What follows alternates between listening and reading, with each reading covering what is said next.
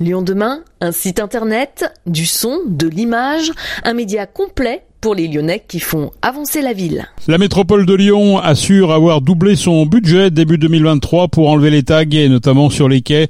Le Grand Lyon travaille par ailleurs sur des solutions plus pérennes pour endiguer le phénomène. Nous avons rencontré Isabelle Potiot, la vice-présidente de la métropole de Lyon en charge du traitement des déchets. Faut pas oublier qu'on a un plan de détagage annuel, que pour 2023 on s'est bien rendu compte qu'on avait eu une hausse des tags et des incivilités et du coup on a dès le début d'année on avait déjà doublé euh, le budget des tagages.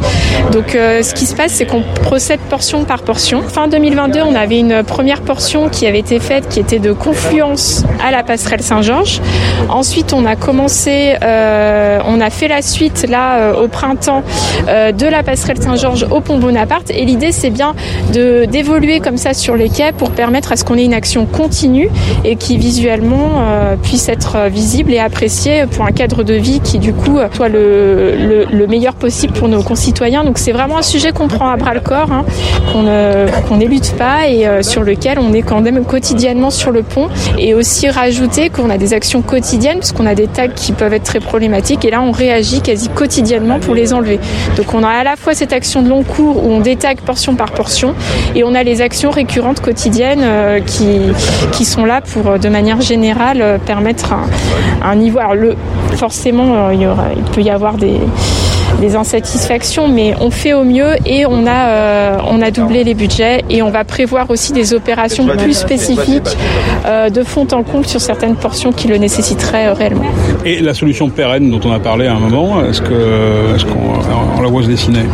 Oui, alors effectivement, euh, on s'est rendu compte que le détagage coûtait très cher et on souhaite rendre plus efficaces les dépenses d'argent public.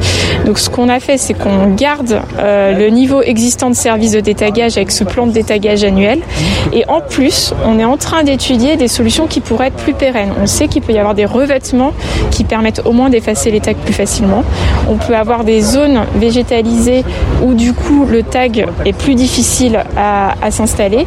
Et puis euh, on a aussi, euh, on, étudie aussi la solution de fresques, puisqu'on se- on s'est rendu compte que les fresques étaient beaucoup moins taguées et visuellement peuvent aussi apporter euh, un plus à notre ville.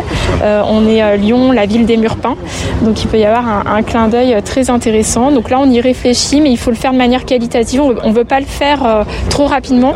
Euh, il faut que ce soit bien réfléchi, qu'on définisse la bonne zone et qu'on travaille ça de concert avec toutes les autorités compétentes. Et justement, il y a une, des freins par rapport à tout ça, notamment par rapport au, au fait que ce soit une ville quand même tr- très patrimoniale avec les, les bâtiments. Oui, voilà, bah ça fait c'est tout un état, enfin c'est tout un tas de critères qu'il faut qu'on prenne en compte. Donc effectivement, à la fois préserver le, le patrimoine et puis voir nos marges de manœuvre, ce qu'on peut faire et où on peut le faire, de quelle manière on peut le faire. Donc c'est ce qu'on est en train d'étudier. Isabelle Potiot, vice-présidente de la métropole.